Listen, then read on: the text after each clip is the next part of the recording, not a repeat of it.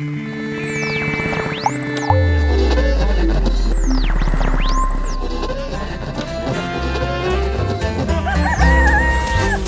dag als de wekker gaat, spring ik uit de veren. Elke morgen nooit te laat, lekker in mijn schone kleren. De wereld is zo mooi, Welkom bij de vijfdelige podcast Leiden met de missie van Jos Groen en Peter Vader. Deze serie bestaat uit afleveringen over purpose, rust en ruimte, verdiepen, verbinden en aan. Mijn naam is Peter Vader. En ik ben Jos Groen. Deze aflevering gaat over verdiepen. Ja, ja dat... ik heb erover nagedacht, Jos, maar ik wil toch jou eens even wat voorleggen. Ehm, we zijn weer volop eh, aan training aan het geven, in ieder geval ook fysiek. Eh, het bijzondere is dat de mensen vaak dan bijna weer voor de eerste keer in een soort gezamenlijke sessie bij elkaar eh, zitten. Maar wat ik veel bemerk, waar ik veel aandacht aan moet geven, is onder andere door corona. eh, nu eh, zijn er discussie over hybride werken. Nou, eh, daar gaan we het verder niet over hebben. Maar wat ik wel bemerk is dat mensen toch wel losser zijn geraakt van de organisatie, maar ook losser geraakt zijn van hun team. En veel meer eigenlijk met hun taken bezig zijn waar ze voor aangenomen zijn. Dat betekent dat zij heel erg hebben gemist de gesprekken bij het koffiezetapparaat, even naar het bureau lopen. Wat ik bij de analyses doe bij de teams, als ik daarover praat, en ik praat erover met de leider, heeft de leider zoiets, ja, ze moeten weer bij elkaar komen, er moet meer verbinding komen, eh, ze moeten meer interesse in elkaar hebben. Hè. Dat zou dan het Er moet heel veel. Ja. dat moet heel veel. Maar de essentie is, in mijn optiek, waar ik, als ik dan de medewerkers eh, intakegesprekken mee doe, is dat het heel veel gaat over de veiligheid is weggeraakt in het team. Ik heb daar geen waardeoordeel over. Maar je bemerkt dat de veiligheid is weggenomen. En ja, vertrouwen is voor mij het cement om veiligheid te creëren. Ehm, dat neemt dus af. Ik moet daar heel veel aandacht aan besteden. Eh, mensen het weer bijna opnieuw laten formuleren. Van hoeveel vertrouwen heb je in je team? Wat heb je dan nodig? Eh, ja, bijna tot het emotionele toe eh, om daarop te antwoorden. Nou heb jij verschillende teams, dat weet ik, hè, uit onze samenwerkingen die we bij bedrijven hebben gedaan. Je hebt heel wat teams als manager aangestuurd. Hè? Hoe kijk jij daar tegenaan? Heb jij daar voorbeelden van, van dat je denkt van, oh, ik heb me verdiept. Daardoor ben ik ergens tegen aangelopen. Eh, ja, en dat was oplosbaar, hoop ik. Ja, nou ja, ik denk dat hè, het thema van deze podcast is, eh, is verdiepen. Ehm, en wat je als leider eh, vaak dan te doen hebt als je merkt dat dingen niet lopen of dat het, nou, wat je zegt, hè, eigenlijk onder in die ijsberg qua vertrouwen en qua veiligheid nog allemaal net even niet lekker zit. Ja, dat vraagt toch wel om een stukje verdieping van, eh, eh, van de leider. En eh, als leider, ja, persoonlijk heb ik altijd heel veel lol gehad om eigenlijk onder in die ijsberg te zoeken, maar waar zit het dan? En bij een van de teams waar ik, waar ik mee te maken had, waar ik net was gestart, merkte ik gewoon dat er ontzettend veel wantrouwen was. Er was Ja. angst, men wilde elkaar niet helpen, ze wilden niet samenwerken. Over de schutting gooien zie je vaak. Over de schutting gooien, weet je wel, er was een soort ongelijkheid. Ja. Hè? En dat, dat was ook allemaal keurig ingemanaged, zeg ik daar maar, ook niet om een waardeoordeel te hebben. Maar uiteindelijk eh, ben ik toch gaan onderzoeken van, hé, maar waar komt dat nou vandaan? Ja. Waar komt dan dat gedrag vandaan? Want dat gedrag heeft een oorzaak. Hè? Want eh, in principe, iedereen wil graag samenwerken, is open, eh, gaat uit van vertrouwen. En wat ik in dit specifieke geval merkte, was dat men niet wilde samenwerken of niet ging samenwerken, omdat daar eh, scheefheid was gecreëerd, bijvoorbeeld in de beloning. Dus mensen werkten wel in dezelfde groep, waren bijna even oud, hadden dezelfde taak, dezelfde verantwoordelijkheid. Maar waren toch, was ongelijkheid gecreëerd in de salariering in het verleden door managers. Eigenlijk doordat niet werd uitgesproken dat men niet goed functioneerde. Men vond er wat van, men had een oordeel. En dat vertaalde men dus naar salaris. En, eh, eh, en ik kwam er ook achter dat bijvoorbeeld eh, iedereen individueel ook nog werd afgerekend op de inzet die hij had, betaalde inzet die hij had bij klanten. Ja, en dan, dan lok je eigenlijk bepaald gedrag uit. Als je wil samenwerken, dat, wil je, dat gedrag wil je dan niet. Want dan gaat men eigenlijk eerst voor zijn eigen resultaat, voor zijn eigen hakje, voor zijn eigen stukje. Ja, want niemand wil salaris inleveren, laten we eerlijk zijn. Nee, daar ben ik mee eens. Ja. Je, je zegt heel makkelijk, daar kom ik dan achter.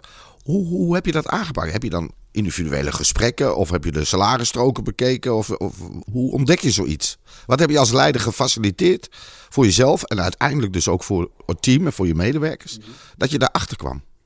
Ja, dat is toch wel in, eh, eh, zowel in de groep, maar met name ook individueel wel gewoon de open en eerlijk die gesprekken aangaan. Gewoon mens tot mens in gesprek, joh, maar uh, waar komen dingen vandaan? ik zie, hè, ik dit gedrag valt mij op, maar kun je mij misschien aangeven, joh, waar komt het vandaan of heeft dit een bepaalde oorzaak? En uiteindelijk leg je je oor ook wel te luisteren in de organisatie, dus iets breder dan die specifieke groep mensen waar dit over gaat. Dus bij je personeelszaken, uh, bij mensen uit het team die ook mee hebben geholpen met management in de vorige situatie.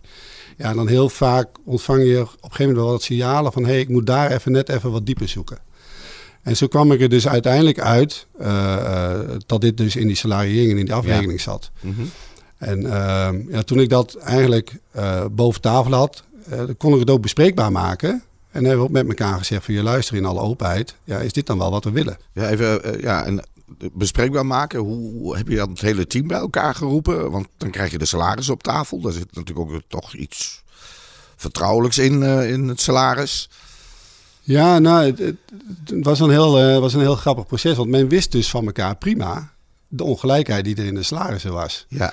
Dus op een gegeven moment, als je dat ontdekt en, en je praat er met mensen over. En de een die, ja, weet je wel, die vindt het wat fijner om erover te praten dan de ander. Maar als je het dan hebt over veiligheid en je kunt het in, dat, in die groep als leider veilig maken om het bespreekbaar te maken. Uh, ja, dan kun je op een gegeven moment ook, ja, ik noem het maar altijd even de olifant in de kamer. Die kun je dan wel op, op tafel neerzetten. Ja. En daar kun je dan met elkaar over hebben. Zonder dat er uh, vooringenomen oordelen zijn van mij uit of vanuit de anderen. Dat is soms wel lastig. Aan de andere kant, het, uh, als je het doet, levert het zoveel op. Ja, want ik weet wel hè, bij een aantal van jouw teams dat ik vaak op dat moment werd ingevlogen. Dat ik werd gebeld door je. Van, uh, dat we begonnen als eerste, voordat we daadwerkelijk met de groep gingen spreken, eerst maar eens een training hadden over van, uh, maar hoe zijn we nou daadwerkelijk echt met elkaar in contact? En hoe kunnen we dan die communicatie met elkaar beter op orde hebben? En ja, om, om dan ook die veiligheid te creëren, dat, het, dat je het ook bespreekbaar kan maken. Want je moet volgens mij wel een soort van fundament bouwen waar je vanuit dit, die gesprekken kunnen voeren met de teams. Ben je daar, ja, nee, dat, dat was wel uh, essentieel. Zeker, natuurlijk. Maar heel veel hangt af hoe jij jezelf ook als leider opstelt. Ja. En of je kwetsbaarheid durft te tonen bijvoorbeeld. Ja. En, uh, en dat je dingen bespreekbaar maakt zonder daar een, een, een vooringenomen oordeel ja. over te hebben. En in het begin vonden mensen dat best wel raar. Want ze waren namelijk het andere gewend. Maar op het moment dat je dat vertrouwen met elkaar bouwt... en je weet dat dat eigenlijk een heel dun lijntje is... waar je altijd overheen loopt als leider. Maar als je dat heel integer en heel uh, oprecht doet...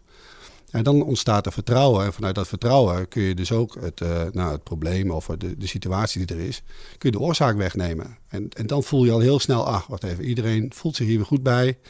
Uh, je maakt het inclusief, hè, dus je, je sluit eigenlijk niemand meer uit. En in twee, drie stappen, in twee, drie jaar heb ik de salaris allemaal gelijk kunnen trekken binnen die groep. Ja, dat is natuurlijk belangrijk. Hè? Dan ja. krijg je ook wat ze dan zo noemen werkgeluk. Hè? Als de veiligheid is, krijg je werkplezier. Werkplezier ja, geeft uh, mensen harder gaan werken, geeft ook daardoor resultaten. Hè? Dus dat is mooi. Dat is een beetje, ik noem het maar even naar binnen toe, hè? naar je organisatie toe. Vaak zitten de leiders ook nog met een ander facet. En dat is je team werkt met klanten en werkt voor klanten. Daar kan het ook wel eens onveilig zijn door bijvoorbeeld de klant of iets dergelijks. Of in samenwerkingen met andere mensen, andere partijen, andere bedrijven. Hoe, hoe heb je daar wel eens uh, voorbeelden van? Of heb jij daar een voorbeeld van? Laat ik het zo zeggen, heel concreet maken. Heb jij een voorbeeld waarbij je merkt van, oeh, de partners waar we mee werken, de klanten waar we mee werken, dat kan ook onveilig zijn? Ja, nou, dan heeft onveiligheid een andere lading. Ja. Hè? Maar we hebben, destijds zat ik bij een installatiebedrijf. En uh, daar werkten we heel veel samen met een van de grootste partners uit, uh, uit Nederland. Alleen wat ik merkte was dat de, uh, de mensen in het veld, in dit geval dan de monteurs en de werkvoorbereiders, die kwamen vaak heel chagrijnig terug van die projecten. En we zagen in de boekhouding de faalkosten toenemen. en dan ga je met die mensen in gesprek van, joh, maar hoe komt dat dan? Ja, maar als ik dit extra wil doen, dan mag dat niet. Ja, ik moet het wel doen, maar ze willen er niet voor betalen. Nou, dan krijg je van die hele oneigenlijke situaties op het werk, hè, waardoor eigenlijk het budget gaat regeren. Eh, maar die mensen die werden er doodongelukkig van. Want ja, die willen gewoon een goed project neerzetten. Nou, toen ben ik dat eens verder gaan, eh, gaan onderzoeken. Natuurlijk de boekhouding ingedoken. Van nou, hoe, hoe zit het dan bij die partner? En hoe zit dat bij andere partners? Waar verdienen we wel geld? Waar verdienen we geen geld? Ik ben met, de, met verkoop in gesprek gegaan. Van joh, maar hoe werkt het dan met die partner? Ja, en dan merk je wel, ja nee, dat is altijd gezeik met aanbieden. Het is altijd, eh, we mogen niks, we zijn altijd te duur. Maar ja, we hebben het werk nodig, want ja, we willen ook met elkaar het werk wel binnenhalen. Ehm, en als je dan onder water kijkt, denk je, ja, we willen het werk ook binnenhalen. Maar als je onderaan de streep gewoon iedere keer nul of minder dan nul verdient, ja, waarom zul je het dan nog doen?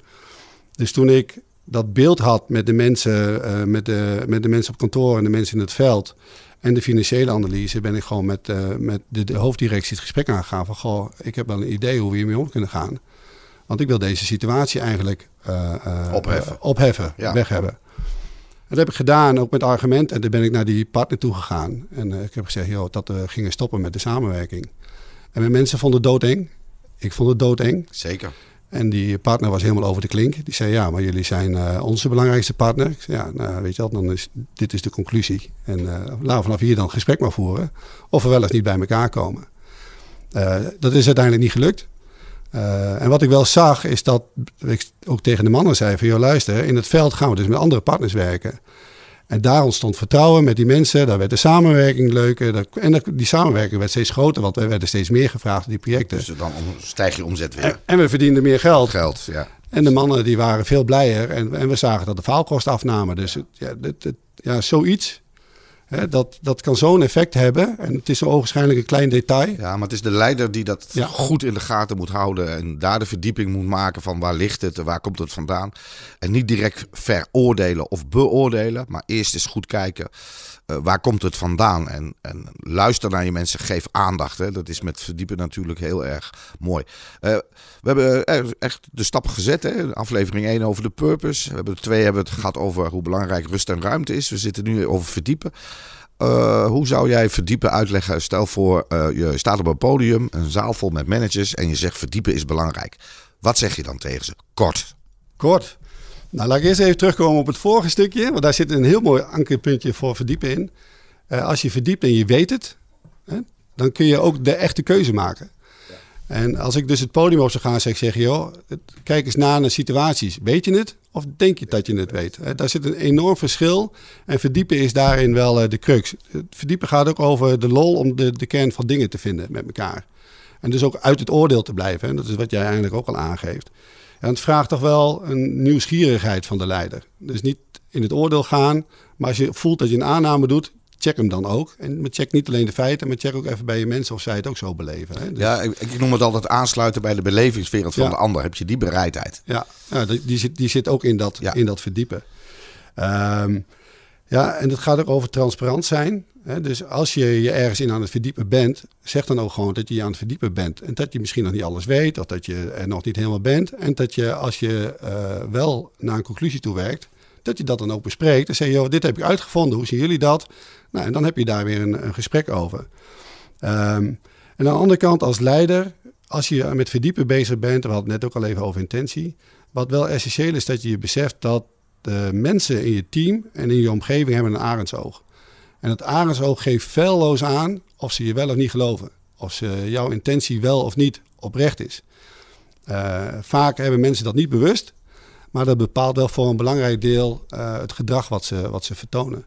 Dus als je je verdiept en de intentie waarmee je je verdiept, als die echt en oprecht is, dan, dan, dan, bouw je ook heel makkelijk aan, eh, aan vertrouwen. Dus eigenlijk zou je kunnen zeggen dat verdiepen een bepaald effect heeft. Hè? Je gaat bouwen aan het vertrouwen van je mensen.